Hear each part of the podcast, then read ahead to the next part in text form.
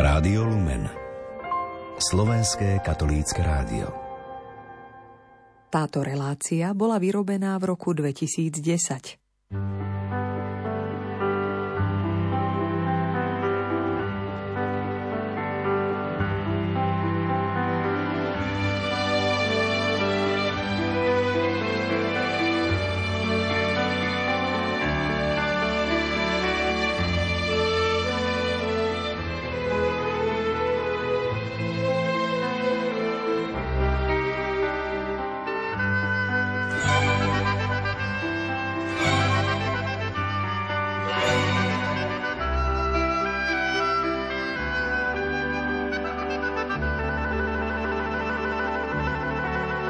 Efeta, otvor sa.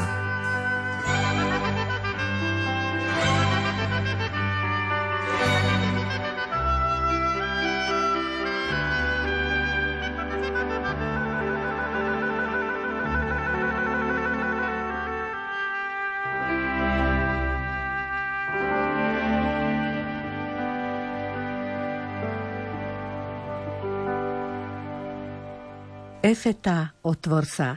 To je názov dnešnej relácie. Otvorme srdcia pánovi a spolu s našim stálym hostom, monsignorom Marianom Gavendom a technikom Matúšom Brilom započúvajme sa do Božieho slova, ktoré nám ponúka katolická cirkev na dnešnú nedeľu, aby sme v sile tohto slova mohli kráčať životom v Kristovej pravde.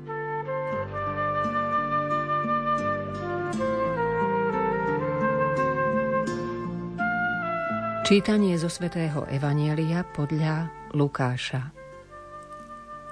Ježiš s dvanáctimi zostúpil dolu a zastal na rovine i veľký zástup jeho učeníkov a veľké množstvo ľudu z celej Judei i z Jeruzalema, aj z Týrského a Sidonského pobrežia. On uprel oči na svojich učeníkov a hovoril Blahoslavený chudobný, lebo vaše je Božie kráľovstvo. Blahoslavení, ktorí teraz hľadujete, lebo budete nasýtení. Blahoslavení, ktorí teraz plačete, lebo sa budete smiať. Blahoslavení budete, keď vás budú ľudia nenávidieť, keď vás vylúčia spomedzi seba, potupia a ako zlo zavrhnú vaše meno pre syna človeka. Radujte sa v ten deň a jasajte, lebo máte veľkú odmenu v nebi. Veď to isté robili ich otcovia prorokom. Ale beda vám, boháči, lebo už máte svoju útechu. Beda vám, čo ste teraz nasýtení, lebo budete hľadovať. Beda vám, čo sa teraz smejete, lebo budete žialiť a plakať. Beda ak vás budú všetci ľudia chváliť, lebo to isté robili ich otcovia falošným prorokom. Počuli sme slovo pánovo.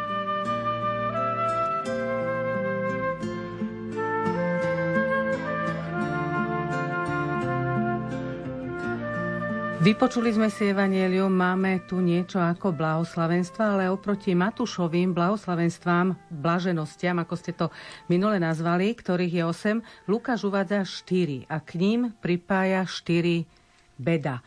Prečo je tento rozdiel medzi Matúšom a Lukášom? Tých rozdielov je napokon viacero, ale vychádza aj opis Lukášov aj Matúšov podľa biblistov z toho istého zdroja, i keď potom každý pridá nejaký iný aspekt v rámci toho vyloženia Ježišovho života, ktorý sleduje a potom aj v závislosti od toho, komu píšu. Vieme, že Lukáš píše už veriacim z pohanstva, a nie len zo židovstva, ale najmä z pohanstva a zameriava sa na ten kontrast, čo znamená patriť do Božieho kráľovstva. Čiže ani nie tak vy, učeníci, ale povedal to všetkým, širokému zástupu, teda k veľkému počtu učeníkov, popri 12, ale aj širokému zástupu, ktorí už reprezentujú vlastne rodiacu sa církev a sú tam zahrnutí aj adresáti Lukášovo evanielia a vlastne my všetci.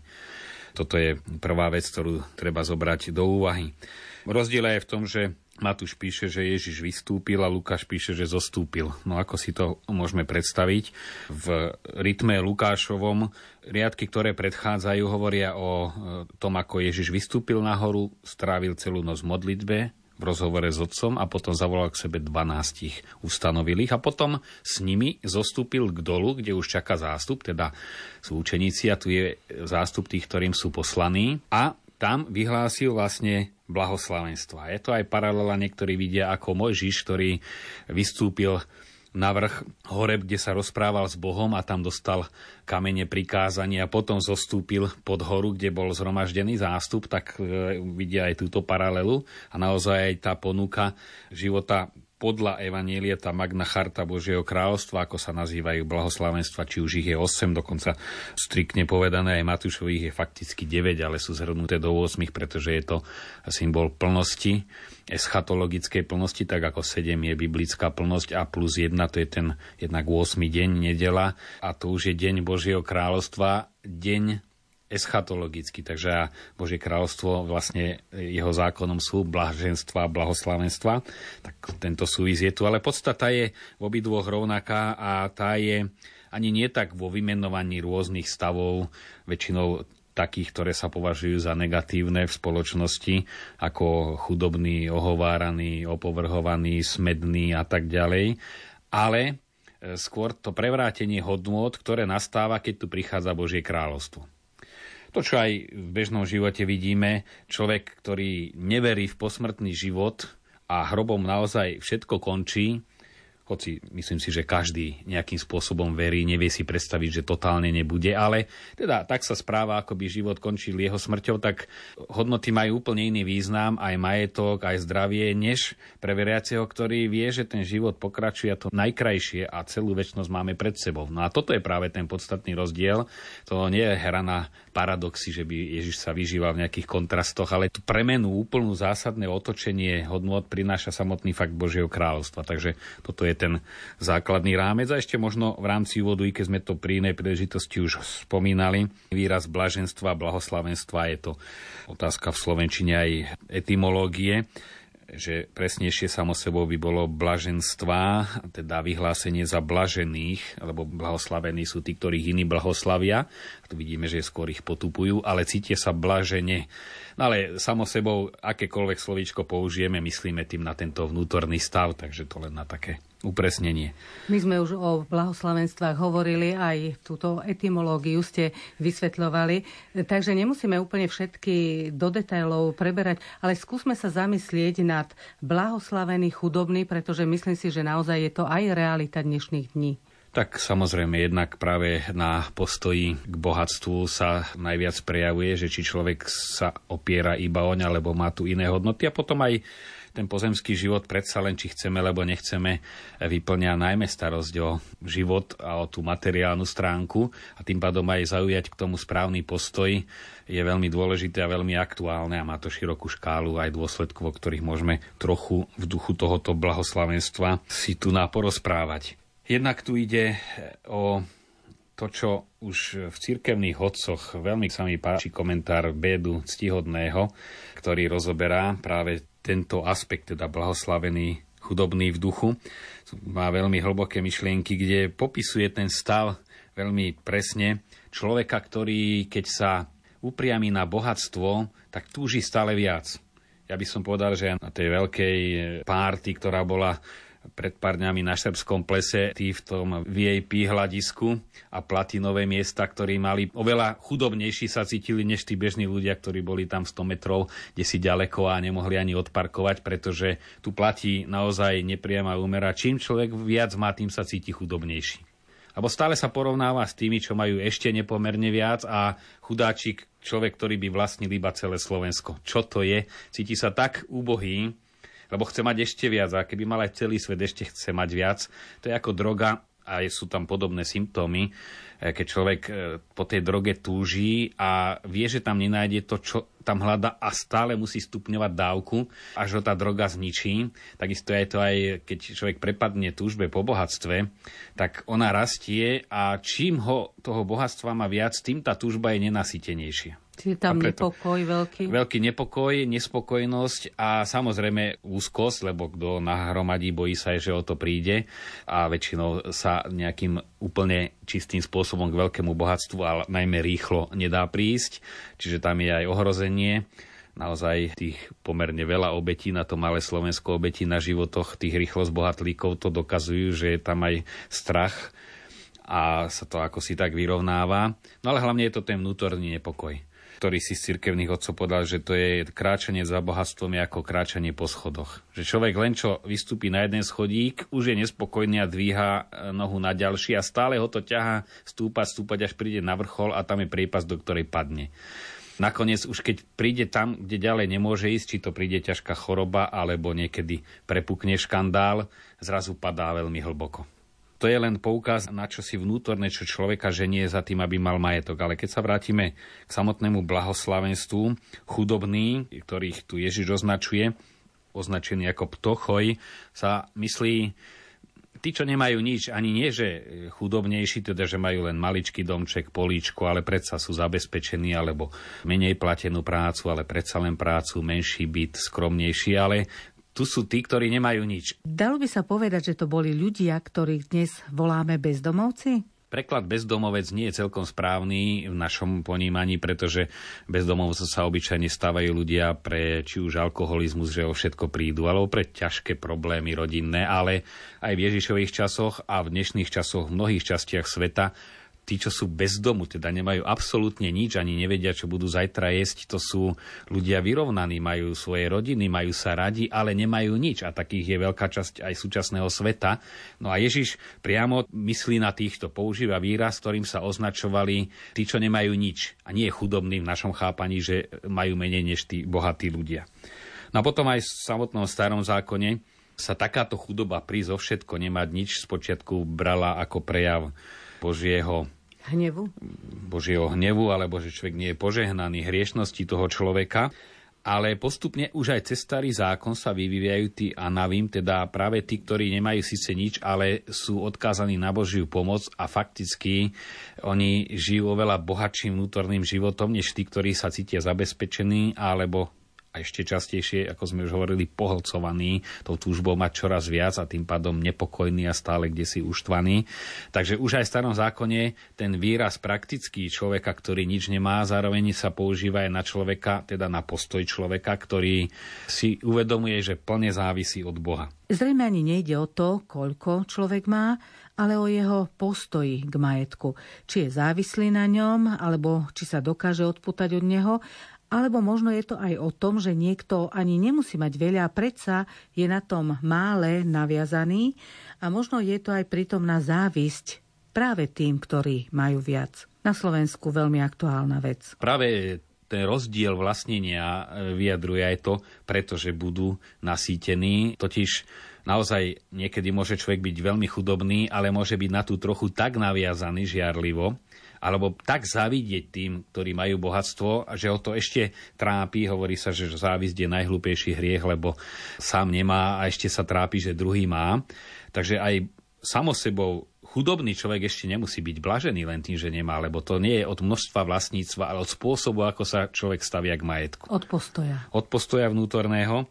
No a to je práve ten postoj, o ktorý ide Ježišovi, teda, že my sme bohatí, aj keď sme chudobní, a napokon tom porovnávaní, kto je chudobný, kto je bohatý, ale ktorý vložil svoju nádej, svoju istotu do Božieho kráľovstva. Vstúpením do Božieho kráľovstva sme Božie deti, všetko je naše a tým pádom sa cíti naozaj istý, odovzdaný a človek v tej slobode sa oveľa viac teší jednak aj z tej trochy, ktorú má a zároveň sa teší z celého sveta. Neraz som si to tak e, prirovnával, keď som prišiel či už v Taliansku do Dolomitov krásnych a tie za strediska Alpské sú naozaj, alebo aj v Dolomitoch prekrásne vily, sú tam, tie pozemky sú úžasne drahé. No, ale tam som si tak všímal, že ten boháč, ktorý tam má svoju vilku, on je tak viazaný na tú jednu vilu, ktorú musí platiť, strážiť a báť sa o ňu, že na chvíľu tam príde, no tak je tam, ale my čo nemáme nič v tých Dolomitoch alebo v Alpách, tak ja za tých pár eur teda možno tisícinu z jeho nákladov na jeden deň si zaplatím raz tam, raz tam a patria mi celé Alpy. Keď je človek vnútorne slobodný, tak vlastne všetko je jeho. A naozaj ten človek je si pri tej chate svojej uväznený a pri tom, čo mu všetko patrí. A človek, ktorý je slobodný, vyjde si na vrch a povie si, tak toto mi Boh dal a celá tá príroda krásna je moja. Nielen moja v tom vlastníckom, ale teda nám ju Boh dáva a v tejto slobode má človek už aj tu na zemi ďaleko viac. Ježiš tu hovorí aj túto vetu. Radujte sa v ten deň a jasajte, lebo máte veľkú odmenu v nebi teda dáva nádej. Naozaj to je ten protipol chudoby je radosť, dokonca tam je použitý v origináli výrazne nie iba jasajte, ale tancujte niečo poskakujte, tancujte v takomto kontexte. Je to ako keď sa človek dozvie, že vyhral nejakú výhru, tak skáče od radosti. V tomto zmysle jasajte. Takže až takto sa radujte búrlivo, lebo máte veľkú odmenu v nebi to je práve to vedomie, že človek síce tu stráca, ale na druhej strane získava. Práve toto je v kontexte s tým blahoslavenstvom, v ktorom sa hovorí. Blahoslavení budete, keď vás budú nenávidieť, keď vás vylúčia spomedzi seba, potupia a ako zlo zavrhnú vaše meno pre syna človeka. No aj tu nám možno, keď sme sa tohto blahoslavenstva alebo blaženstva dotkli, to meno je veľmi dôležité, teda vaše meno, sa tým myslí na exorcizmy, ktoré sa používali proti kresťanom, Vlastne to prekliatie mena Ježišovo meno znamená identitu, kresťanské meno. Kresťania sa spojili alebo vstúpili do Božieho kráľovstva a pre tento fakt budú, pre samotnú skutočnosť, že patria do cirkvy, tak budú zároveň aj opovrhovaní preklínaní, s tým menom sa dá zahrávať, dá sa požehnávať, ale dá sa aj preklínať a hovoriť, toto všetko bude, no ale tým, že patríte Bohu, tak e, to ostatné na vás nemá dosah. Naplnenie týchto prisľúbení Týka sa to obdobia po smrti človeka alebo obdobia ešte za nášho života? Na túto otázku môžeme hľadať odpoveď v biblických čítaniach celej tejto nedele. E, jednak tam máme u Jeremiáša slova je prekliatý človek, ktorý sa spolieha na človeka a je požehnaný človek, ktorý dúfa v pána. Už aj tam vidíme tie paradoxy. A potom aj žalm, ktorý v túto nedelu zaznieva. Blažený muž, ktorý svoju nádej skladá v pánovi. Čiže už tam vidíme v starom zákone, že to je tá podstata tej blaženosti, že tu nádej neupiera človek do bohatstva, ktoré je limitované a raz ho bude musieť opustiť ako som to pekne počul povedané, že je aj taký zlodej, ktorý nekradne majetok, ale majiteľa, teda smrť a tá čaká na každého tento druh zlodeja už cirkevní otcovia dávajú do súvisu toto blahoslavenstvo s jednak s podobenstvom o Boháčovi a Lazárovi, že tam vidíme, on tu mal, ale upriamil všetko len na vlastnenie tu na myslel si, aký je istý. A potom bol odkázaný práve na toho opovrhovaného Lazára, ktorého túžil, aby len aspoň koniec prsta namočil do vody a podal mu ale nedalo sa, pretože naozaj už tu na zemi sa rozhoduje celý osud väčšnosti. A potom aj to podobenstvo Ježišovo o dome na skale a na piesku. Znova tam je paralela u Jeremiáša, ktorý hovorí, že človek, ktorý sa viaže na bohatstvo, je ako jalovec, ktorý rastie na púšti, túži po vode, ale z toho piesku ju nemôže dostať, lebo piesok je len piesok a živorí tam. A takisto aj človek, ktorý je zakorenený v Bohu, ten smed má stále čím zasycovať, tak vlastne prekvita. Takže v tomto zmysle vidíme, že ten, ktorý sa spolieha na pána, jednak je plodný, to je to vyjadrenie obraz stromu pri vode a potom zase dom na skale a dom na piesku, to je tá stálosť. Skala Vieme, že je symbolom cirkvy a piesok to je to pozemské, pomíňajúce, nestabilné a dom na takomto základe, keď je postavený, tak prídu vetri, búrky, ako hovorí samotné podobenstvo a ten dom sa s veľkým rachotom zrúti. A to je osud tých, ktorí stavajú naozaj na piesku, teda nestávajú na Bohu a na duchovných hodnotách. Ako sa pán Ježiš pozera na ten kontrast chudoby a bohatstva? Aj to známe zvolanie v podobenstve o Boháčovi, tiež u Lukáša, blázon ešte tejto noci budeš musieť odozdať svoju dušu pánovi a čo si nazhromaždil, čie bude. Že tá nezmyselnosť tejto vete veľmi dobre vyznieva, že skutočne ten, ktorý sa nestáva bohatý pred Bohom, tak je vždy chudobný.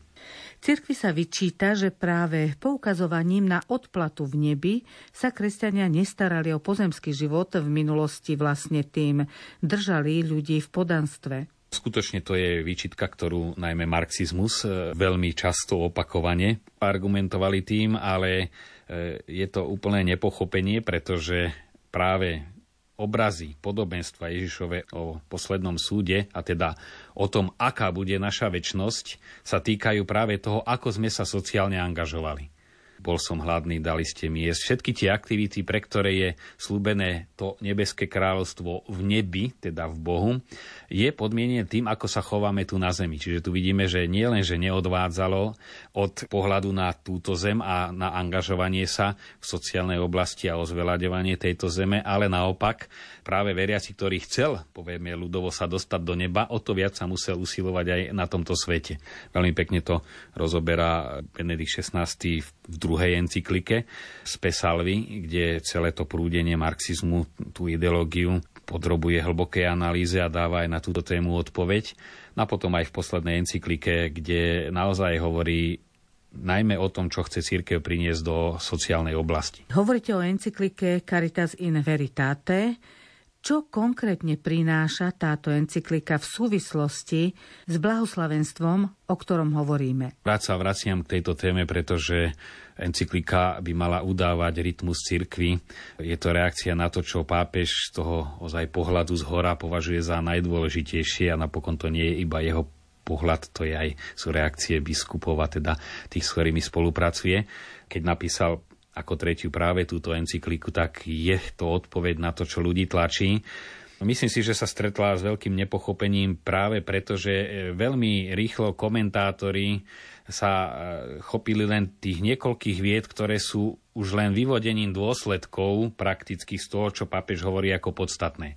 Či už, že požaduje nejakú morálnu celosvetovú autoritu, pretože OSN nedokáže plniť tie očakávané funkcie, alebo ani FAO, iné organizácie, alebo že by sa žiadali nadnárodné odbory, pretože aj tie monopoly sú nadnárodné. To sú praktické dôsledky sociálnej náuky a samozrejme aj o nich hovorí pápež, ale práve v súvise s týmto blahoslavenstvom objasňuje práve tú túžbu v srdci človeka a to je to špecifické, čo len cirkev môže priniesť tomuto svetu. Isté má sa angažovať aj v praktických oblastiach, či už v charite, aby sa aspoň tie najvypuklejšie nerovnosti nejak vyvažovali, ale to sa nedá celé vyriešiť iba charitou, tomu musia byť sociálne systémy zdravé a tu môže církev len ponúknuť svoj názor, čo je správne a nesprávne, teda aplikovať a vysvetľovať ten prirodzený zákon vpísaný aj do srdca človeka, aj do srdca spoločnosti ako takej, do jej dynamizmu. Ale on ide ešte hlbšie svätý Otec a hovorí o túžbe človeka. A to myslím si, že je to najpodstatnejšie, že človek túži v svojej najhlbšej podstate po nekonečnom Bohu. Teda aj po nekonečnom bohatstve môžeme to povedať. A táto túžba on ju nazýva či už transcendentná, presahujúca všetko, ale je to zároveň aj túžba po osobe, je to túžba lásky. Je vlastná každému človeku a integrálny rozvoj, to je aj podnadpis tejto encykliky, znamená rozvinúť a naplniť aj túto túžbu. No a tu je fakticky celé jadro problému, nerovnosti, chudoby, bohatstva, vykoristovania a všetkého, čo súvisí s touto témou v celom svete, by som povedal. Pretože Často sa stáva, že človek tú túžbu po Bohu, ktorú má v sebe, tú neuhasiteľnú, nič ju nemôže uhasiť, snaží sa milne zaplniť a nasýtiť majetkom. Niekto niečím iným, ale veľmi mnohí ľudia aj majetkom že tú túžbu po čom si veľkom stále mať viac. Aj bohatstvo nikdy nenahradí túžbu po Bohu. A tu je kde si podstata, nie vždy tí ľudia sú lakomi v tom takom jednoduchom slova zmysle, že by najradšej všetkých ožobračili, aby oni len mali e, sepci. Ale skôr oni vidia tú nenasýtenosť a ako sme už hovorili, keď sa odštartuje, to je ako droga, človek chce mať stále viac, tá túžba po Bohu a po šťastí sa kompenzuje. No a tu nie iného riešenia, e, buď nastoliť nejakú tvrdú diktatúru, a tá sa neosvedčila, spravodlivá spoločnosť formou diktatúry, že pobrať, rozdať, lebo človek zostane vždy človekom a zase sa obohacuje. E, socializmus nevyriešil nerovnosť, len boli iní rovní a iní ešte rovnejšia, nerovnosť pokračovala. Ale svätý Otec hovorí, ale keď církev ponúkne človeku Boha, tak tým pádom má nasýtenú túžbu duše a potom túžba po majetku už je relatívna, lebo aj tá je zdravá. Človek má od Boha vrodenú túžbu aj niečo mať, niečo dosahovať, ako má túžbu po poznaní, má túžbu po pohybe, chuť do jedla, to sú všetko zdravé túžby, ale beda, keď tá hlavná nie je nasýtená, potom sa to kompenzuje a vlastne táto kompenzácia Hľadať Boha v bohatstve pôsobí celú tú sociálnu biedu vo svete. No a tu musíme povedať, naozaj len církev prináša naplnenie duše väčšným, nekonečným, absolútne bohatým Bohom. No a ako to naplní človek, ktorý už vidíme, že ani drogou sa nevie nasítiť, ani majetok mu nestačí, koľkokoľvek by ho mal. Tá túžba je väčšia, než sú jeho schopnosti prijať to, po čom túži, či v oblasti lásky, v oblasti poznania. Stále tá túžba je väčšia, než je v stave sám prijať. Boh to robí tak, že stáva sa človekom, čiže on sa zmenší na rozmery človeka a podá sa človeku, ako by som povedal v súčasnej terminológii, skomprimovaný na ľudskú mieru a takto človek dokáže cez sviatosti samozrejme, toho nekonečného Boha prijať v ľudskom tele, v ľudskej psychike, v dimenziách bežného života. Čiže tu môžeme ísť ešte ďalej. Tú túžbu po naplnení a bohatstve, to sú tí blahoslavení, blažení, chudobní, lebo im patrí Boh a tým pádom majú všetko, je možné len cez sviatosti. Isté aj inými formami, ale najpodstatnejšie, ten nekonečný Boh sa stáva uchopiteľným cez sviatosti, najmä cez Eucharistiu. No a bez Eucharistie vždy budú nerovní, pretože stále tu bude túžba nevyrovnaná a, a potom to bude pôsobiť to, čo vo svete vidíme. Ja nechcem nejak absolutizovať, ale je pravdou, že keď toto církev neposkytne svetu, tak jednak nemá to svetu kto iný poskytnúť a jednak církev zlyhala, lebo nedala to, čo mala dať. Ako sa v tomto kontexte angažovať, alebo ako to, o čom sme hovorili, môžeme uviezť do praxe? Zase sa blížime k voľbám a zase budú všetky strany jednak slubovať, že bude na svete dobre, kdy sa tak e, pousmiem, keď vidím tie billboardy, že naozaj už o pár týždňov bude u nás iba dobre, lebo všetci chcú len to najlepšie, už dokoľvek napokon vyhra, tak tu môže byť iba dobre. A keď potom idem to istou cestou dva týždne po voľbách a človek sa ešte stále pozera na tie billboardy, tak jak to postupne splasne. A v tomto období bude aj veľký záujem o veriacich. Zrazu každý ich bude chcieť si získať. No tu by som rád povedal, že církev pre túto spoločnosť robí najviac práve tým, že plní svoju duchovnú funkciu. Tak ako pre zdravie spoločnosti sa inak stará medicína, inak ministerstvo životného prostredia, to má svoje a nemôže to robiť církev, svoje kompetencie, svoju náplň, tak církev má svoju zdravotníctvo inú, kultúra inú, ale to spolu tvorí tú mozaiku a ten integrálny rozvoj. Čiže tu už církev práve to svojou najcírkevnejšou činnosťou, teda vysluhovanie sviatosti, ohlasovanie evanelia, už robí to najviac, čo pre konkrétny život spoločnosti spraviť môže. Toto treba zdôrazňovať, že nielen keď sa človek angažuje a mieša priamo do politiky, kňaz by sa vôbec nemal, ale laik sa aj musí angažovať, samozrejme. Ale to najpodstatnejšie, čo prináša, prinášať človeku Boha a tým pádom vie byť aj dobrým občanom, či už potom by bol v tej alebo v onej strane. To som aj povedal aj socializmus by bol ideálny, keby v ňom žili anieli, aj ktorýkoľvek iný model by bol ideálny, keby v tej spoločnosti žili anieli, ale kým tam žijú ľudia, tak ani jeden model nebude dokonalý, pretože tá ľudská nedokonalosť sa bude prejavovať. A myslím, že na toto stále je potrebné a v tomto období ešte viac klas dôraz. My týmto prispievame pre dobro spoločnosti. Aj živiť sebe to vedomie, že tí ľudia majú hlad, sú chudobní, aj keď majú akokoľvek bohatstva a miesto závisti si uvedomiť, že sú to naozaj chudáci, a je to bieda, tak ako lutujeme drogovo závislého a vidíme, ako si ničí život práve tou túžbou po šťastí, ale nesprávne orientovanou. Povedať si, sú to chudáci a to by malo človeka motivovať skôr teda, ako pomôcť aj týmto ľuďom ukázať iné hodnoty. My máme brať aj týchto ľudí za núdznych, pretože naozaj vnútorne sú chudobní. A uvedomovať si, že keď či už v svojom prostredí alebo tým pôsobením spoločnosti otvárame ľuďom cestu k Bohu, tak vlastne riešime všetky sociálne problémy paušálne, lebo sú v tom zahrnuté. No a v tej praktickej stránke, tu sme hovorili o tom sociálnom rozmere celkovom, že ako odstraňovať sociálnu nerovnosť práve tým naplňaním duše človeka a jeho túžbami, ale ide tu aj o ozaj skúmanie vlastných postojov, či príliš nelipneme na niečom, a to človek sa prezradí, napríklad pri modlitbe ruženca, keď na niečo príliš bežia myšlienky, tak to je slabá stránka. Tam je na niečo naviazaný. A keď je to na problém v práci alebo na nejakú majetkovú záležitosť, tak hneď to ukáže, aha, kontrolka, tu niečo nie je v poriadku že naozaj neznamená, že keď sme patríme k tým chudobnejším v porovnaní s miliardármi, ktorí sa radi ukazujú, že už sme blažení a že na nás sa už to blahoslavenstvo stiahuje, ale tá, tá sloboda tu si treba vytvárať, lebo ako som už povedal, aj chudobný e, môže byť naviazaný a tým pádom e, môže byť na hmotu viac naviazaný než človek, ktorý má aj veľký majetok, ale je od neho slobodný, tu ide o postoj.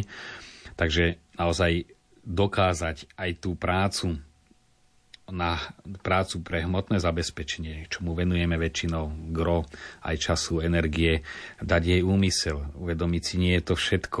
To podstatné je, s akým úmyslom konám a s akým úmyslom